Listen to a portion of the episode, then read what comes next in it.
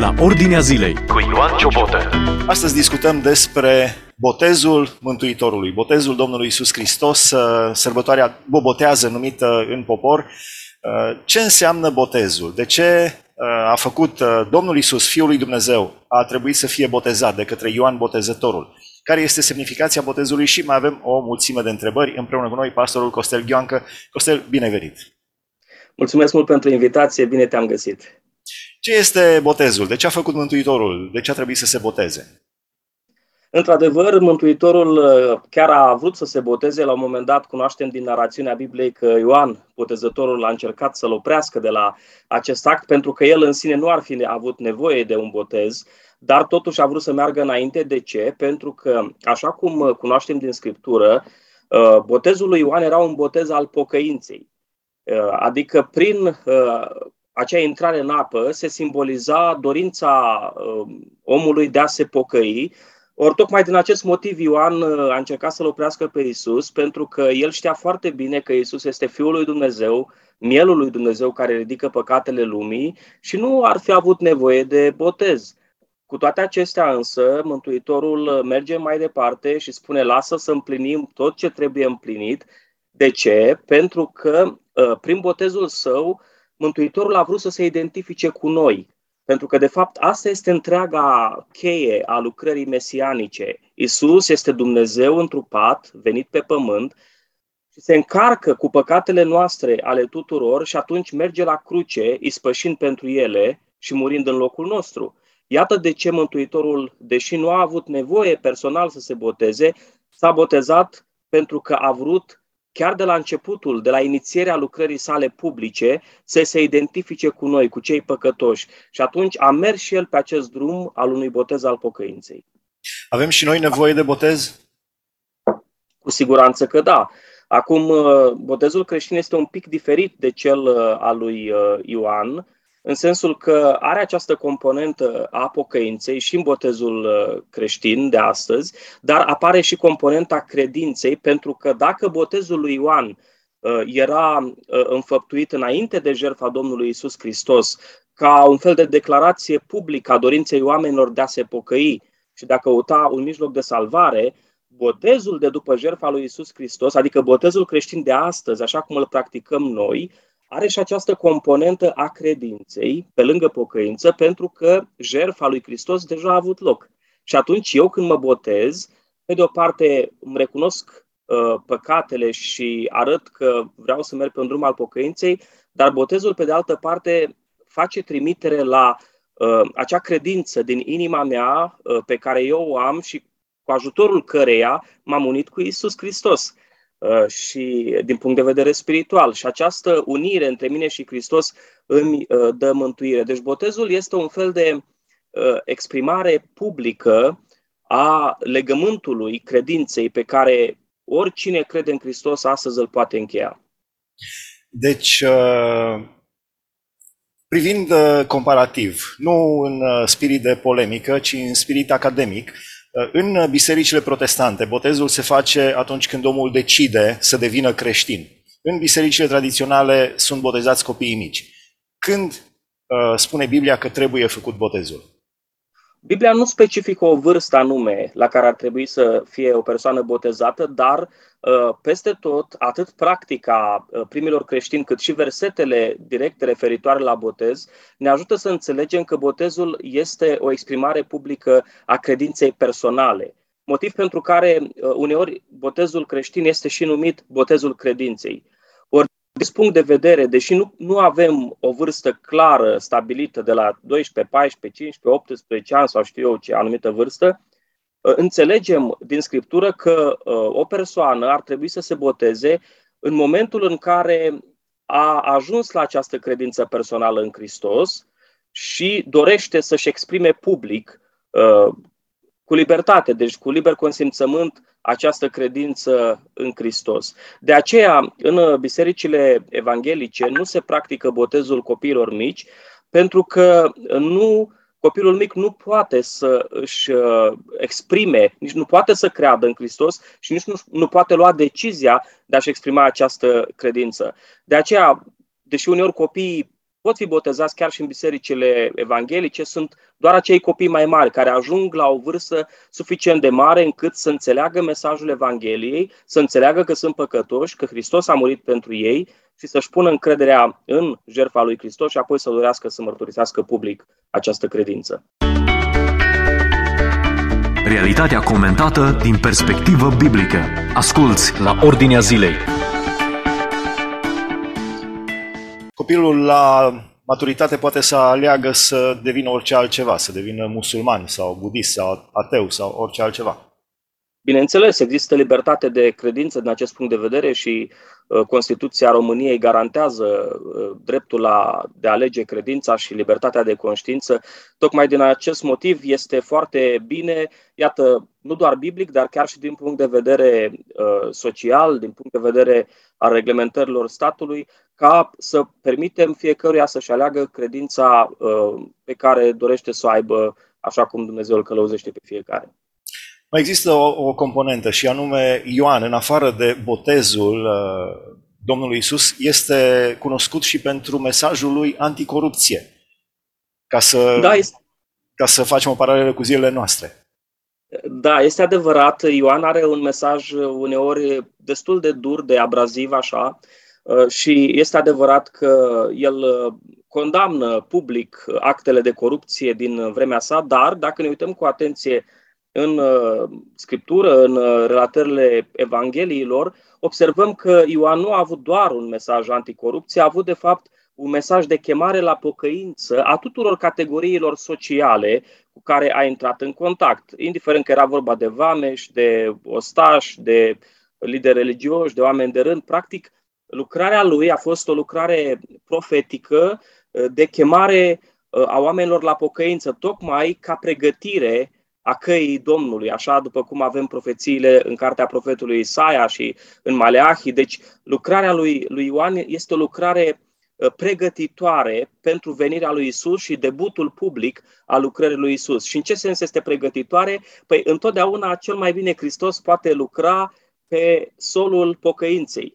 Acolo unde există pocăință, acolo Hristos abia așteaptă să intervină și să își zidească edificiile sale spirituale, frumoasele sale lucrări. Iată de ce Ioan Botezătorul, înainte ca Hristos să se boteze și să înceapă public lucrarea sa, îi cheamă pe toți oamenii la pocăință, și pe cei corupți, și pe bărbați, pe femei, pe diverse categorii sociale, uh, după cum uh, vă spuneam. Și cred că aceasta este o aplicație foarte clară pentru noi astăzi. Noi ne dorim, nu, ca Dumnezeu să lucreze astăzi printre noi, îl rugăm, Doamne, intervină, lucrează în politică, în economie, socială, în familie, în biserici și așa mai departe. Ei bine, ce învățăm din uh, narațiunea biblică este că dacă vrem ca Dumnezeu să intervină și să lucreze, trebuie să pregătim acest lucru prin pocăință. Întotdeauna când ne pocăim și ne smerim sufletele, Dumnezeu abia așteaptă să lucreze.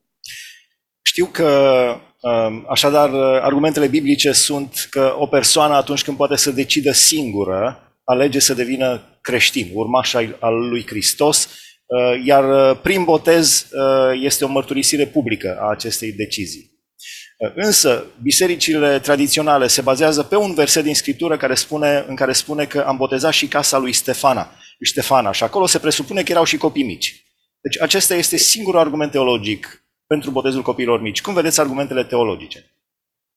Da, acum nu aș spune neapărat că este un argument teologic acesta, pentru că este un uh, argument uh, dedus fără să avem uh, vreo bază biblică foarte clară. Știm că în vremea aceea expresia casa cuiva, valabil și pentru temnicerul din Filip și pentru alții, nu însemna neapărat copiii lui, indiferent de vârstă. El putea să aibă copii, putea să nu aibă copii, dar în general erau organizați mai tribal, așa, ca în vremurile acelea biblice și casa a însemnat de multe ori uh, rudele extinse, cei care se aflau sub un tip de conducere patriarhală a unui cap de, de familie, puteau să însemne robii, roabele, toți cei care lucrau în proximitatea uh, unui anumit cap de familie. Așadar, uh, cel mai probabil, Biblia la asta se referă când spune că au fost botezați el și casa lui, uh, toți aceia care au auzit Evanghelia și erau, să zic așa, sub autoritatea unui personaj principal a unui cap de familie. Se poate să fie avut copii, uh, nu știm uh, ce vârstă ar fi avut, se poate să nu fie avut copii, de aceea a folosi uh, astfel de texte și de fapt sunt singurele texte pe care le poți folosi pentru a susține botezul copiilor mici este o forțare a textului biblic nesusținută din punct de vedere teologic. Pentru că, așa cum vă spuneam, dacă vrem să ne gândim la argumente teologice, știm că botezul întotdeauna uh, a simbolizat o identificare. De fapt, uh, acesta este elementul uh, caracteristic și nu doar în creștinism, pentru că diverse forme de spălări rituale le găsim și în iudaism, le găsim și în religie, și la grupul esenienilor care erau în Palestina, le găsim și în alte hinduism. hinduism și așa mai departe. Deci, iar peste tot, peste tot, acest ritual al botezului, indiferent că este prin stropire, scufundare, alte forme, are uh, rolul unei identificări. Vorbește despre o identificare cu un personaj spiritual, ceea ce identificarea asta presupune consimțământ personal, presupune dorința ambelor părți. Deci nu se poate să te identifici cu cineva dacă tu nu-ți dorești lucrul acesta sau să facă altul în locul tău. Uh, inclusiv uh, în uh, primele veacuri ale creștinismului, vedem că botezul era inițierea în ucenicie, deci cei novice, cei care aderau la creștinism, tocmai prin botez ei exprimau public și își asumau atenție, pentru că a fi creștin presupune un cost. Tocmai de aceea, de multe ori, botezul era semnul cel mai clar că nu mai este cale de întors și că ți-a asumat public costul de a fi creștin, uneori însemnând martirajul. Ei, toți treceau prin, uh, prin, această, prin acest ritual, care de fapt a și rămas uh, gravat uh, în diverse moduri, pe, de exemplu pe pereții catacombelor, dacă vizităm uh, catacombele din jurul Romei, vom vedea ipostaze în care uh, creștinii se botează și vedem că se botează ca adulți. Realitatea din jur cu scriptura deschisă. Ascultă la Ordinea Zilei. Știu că este o vorbă ca apa sfințită, nici nu ajută, nici nu strică. Cum vedeți uh, uh, sfințirea, între ghilimele, a apelor, a caselor, a mașinilor, a cailor, a... cum vedeți această idee de sfințire? Cine poate să sfințească pe cine și cine poate deveni sfânt? Acum, Sfânt este Dumnezeu uh, însuși uh, și sfințirea are două componente uh, sau poate fi înțeleasă în două moduri. Pe de o parte este o componentă morală, adică a fi sfânt versus a fi păcătos, deci cel sfânt caută să respecte voia lui Dumnezeu, legile lui Dumnezeu, să trăiască într-un mod moral, etic și așa mai departe. Pe de altă parte, și mai ales etimologic și la rădăcina uh, termenului, a fi sfânt înseamnă a fi separat a fi pus deoparte. Deci ține de identitate, de rol, de, de cine ești, de esență. Nu întotdeauna are această componentă, să zic, morală. Tocmai de aceea în Scriptură le găsim pe amândouă. Găsim atât componenta identitară, uh, când se spune despre credincioși chemați să fie sfinți sau separați din lume, nu? chemați din această lume, și avem și componenta morală. Este drept că în Vechiul Testament, în mod special, de acolo de unde sunt inspirate și extrapolate tot felul de practici astăzi, întâlnim ambele componente și nu este de mirare că întâlnim mai ales uh, în contextul acesta al, uh, al religiei, uh, așa ritualurilor religioase iudaice, asociate cu cortul întâlnirii, cu templul, întâlnim sfințirea unor obiecte, sfințirea, de exemplu, a hainelor preoțești, ă, sfințirea sanctuarelor, sfințirea undelemnului, a tămâii și așa mai departe. Deci întâlnim ă, toate aceste elemente care nu înseamnă că hainele preoțești devin mai sfinte dacă le sfințești în sensul moral, ci înseamnă doar că sunt puse deoparte pentru o întrebuințare specială, la, în mod diferit față de alte haine. Ei bine, această imagine vechi testamentară și trebuie să știm că religiile tradiționale, confesiunile tradiționale de astăzi se bazează foarte mult pe practici vechi testamentare, sunt preluate astăzi și, uh, din păcate, uh, Sfințirea are de-a face mai degrabă cu astăzi, uh, să zic așa, cu binefacerea, cu binecuvântarea, cu, știu eu, succesul. De aceea sunt sfințite case, mașini, cai, Uh, și tot ce îți poți imagina să-ți meargă bine, să ai parte de noroc, uh, știu eu, favorul lui Dumnezeu să fie peste tine, ceea ce este altceva. Adică... Există o componentă miraculoasă acolo în acea apă care se aruncă peste păi, cei... Păi nu există, nu există, dar oamenii cred că există. Asta este problema. Iar noi dacă ne uităm în Noul Testament, observăm că sfințirea, această, această punere deoparte nu mai este în exterior, nu mai este o punere în exterior a unor haine, locuri și așa mai departe. Și ne amintim de celebrul episod uh, cu femeia din Samaria, din Ioan capitolul 4, unde întreabă care e locul sfânt? Uh, pe muntele acesta, la Ierusalim sau pe Garizim? Unde, unde ar trebui să ne închinăm? Și Domnul spune, vine ceasul și acum a și venit, când închinătorii adevărați nu mai depind de un loc sfânt, ci se închină în duh și în adevăr, adică în inima lor, lăuntrul lor și în conformitate cu revelația, cu adevărul lui Dumnezeu. Iată de ce noi astăzi nu mai trăim după paradigma sau modelul Vechiului Testament. Și astăzi, dacă vorbim despre punere deoparte pentru Dumnezeu, vorbim despre o punere de, deoparte a inimii noastre pentru Dumnezeu. Dumnezeu vrea inimile noastre, nu caii noștri sau mașinile sau grădinile sau știu eu ce uh, alte obiecte mai încearcă oamenii să sfințească. Uh, și încă o întrebare. Atunci când uh, are loc botezul Domnului Isus Hristos, se deschide cerul și Duhul Sfânt coboară sub uh, un chip de porumbel și se aude glasul lui Dumnezeu Tatăl peste Dumnezeu Fiul, peste cuvântul întrupat. Domnul Isus Hristos este cuvântul întrupat al lui Dumnezeu, logosul întrupat. Deci Dumnezeu vorbește. Cum vedeți acel mesaj din partea lui Dumnezeu Tatăl pentru muritori în momentul botezului lui Dumnezeu Fiul? Uh, este un mesaj de confirmare, repet. Uh, botezul Domnului Isus este asumarea publică a lucrării mesianice.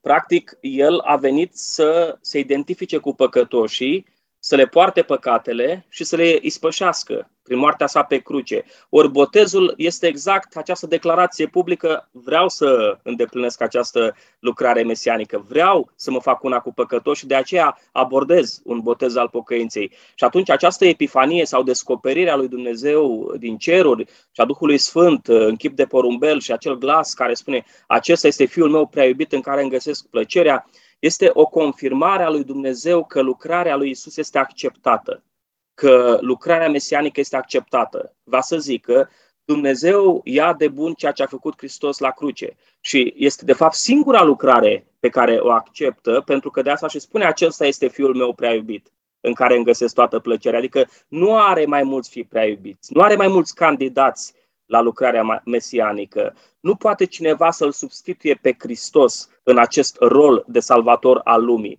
Și ca să fim siguri de asta și nu cumva cineva să spună, da, Hristos a murit, într-adevăr, a fost un învățător extraordinar și a murit pentru păcătoși, dar poate mai sunt și alții, poate sunt și alte căi, alți lideri, alte religii și așa mai departe. Iată, acea epifanie confirmă pentru toți muritorii de atunci și cei care citesc acum relatările Evangheliilor că Dumnezeu aprobă o singură lucrare mesianică și atât. Și acea lucrare este lucrarea Fiului Său, Isus Hristos, Domnul nostru. Asculți la Ordinea Zilei. Probabil se întreabă unii dintre cei care urmăresc această emisiune, faptul că am fost botezat de copil este valabil sau nu?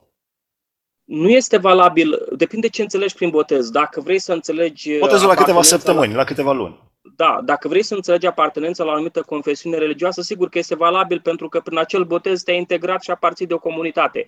Dacă vrei să te referi la uh, semnificația biblică, adevărata semnificație a botezului, adică exprimarea publică și asumarea uceniciei și exprimarea credinței tale personale, repet, personale în Hristos, uh, acel botez nu este valabil pentru că uh, nu a, a lipsit până la urmă cel mai important element din tot actul botezului. Chiar dacă a existat botezător, a existat apă, au existat formulele uh, trinitariene de la botez, a existat tot ce vrei, mai puțin un lucru, consimțământul celui ce vrea să se unească cu Hristos, adică uh, a persoanei botezate. De aceea, botezul copiilor mici, din punctul uh, meu de vedere, în care înțeleg Sfânta Scriptură, nu este valabil, ci trebuie să fie un botez al credinței. Și aș încheia cu ultima întrebare. Uh, ați avut uh, vreodată senzația că s-a deschis cerul și că a vorbit Dumnezeu Tatăl în mod personal? Acum, da, acum depinde ce înțelegi prin asta. Nu am avut uh, experiențe supranaturale identice cu ceea ce s-a întâmplat acolo. Uh, dar astfel de, de momente de părtășie specială cu Dumnezeu, de o părtășie dulce, cred că fiecare dintre noi am avut. Sunt momente de culmi spirituale pe care umblăm, în rugăciune, în, în special când ne dedicăm lui Dumnezeu cu adevărat și vrem să facem voia Lui și misiunea pe care El o are pentru noi, așa cum și-a dorit și Isus. În acele momente simțim de multe ori o confirmare din partea lui Dumnezeu și această confirmare uh, ia și latura unei, unei întâlniri la nivelul inimii uh, foarte uh, profunde uh, și îl simți pe Dumnezeu foarte aproape. Deci am avut cu, prin Harul lui Dumnezeu astfel de momente plăcute și cred că fiecare am avut și ele rămân în memoria noastră ca momente deosebite și le vrem din nou, uh, vrem să revină astfel de, de momente și ele, ele vin în măsura în care căutăm fața lui Dumnezeu și suntem dispuși să ne pocăim uh, pentru că atunci Dumnezeu se apropie și ni se face de cunoscut într-un mod mai personal. Dar nu am avut, uh, să zic, uh, manifestări din acestea extrasenzoriale foarte, foarte concrete, cum spun unii că au avut. La final, o rugăciune. Să înălțăm către Dumnezeu o rugăciune împreună cu toți cei care, într-un fel sau altul, nădăjduiesc că Dumnezeu le-a vorbit, inclusiv prin discuția noastră. Doamne, îți mulțumim pentru harul pe care îl avem să te cunoaștem pe tine, mulțumim pentru Domnul Isus Hristos, cel care este mielul lui Dumnezeu și care a ridicat păcatele lumii. Mulțumim că botezul lui ne amintește disponibilitatea de sacrificiu, disponibilitatea de a fi făcut păcat în locul nostru, de a fi blestemat în locul nostru și de a ispăși pentru păcatele noastre la cruce. Mulțumim și îți mulțumesc personal că te-ai îndurat și de mine și te rog, Doamne, să uh, te înduri de toți ascultătorii, te rog să faci în așa fel încât toți cei cu sufletele împovorate să găsească odihnă în jertfa Domnului Isus Hristos. Și, Doamne, dacă botezul lui Ioan simbolizează pocăința, ajută-ne și pe noi și bisericile noastre și națiunea în care trăim să căutăm pocăința. Adu, Doamne, vremuri de pocăință și de înviorare și toate acestea pentru slava și gloria numelui Tău. Amin. Amin, mulțumim frumos. A fost împreună cu noi pastorul Costel Ghioancă. Am discutat despre botezul Domnului Isus Hristos și uh, lucrurile conexe care țin de acest uh, eveniment uh, special din viața Mântuitorului. Această emisiune o puteți urmări și pe podcast dacă tastați la Ordinea Zilei Podcast. Dumnezeu să vă binecuvânteze! Ați ascultat emisiunea La Ordinea Zilei cu Ioan Ciobotă.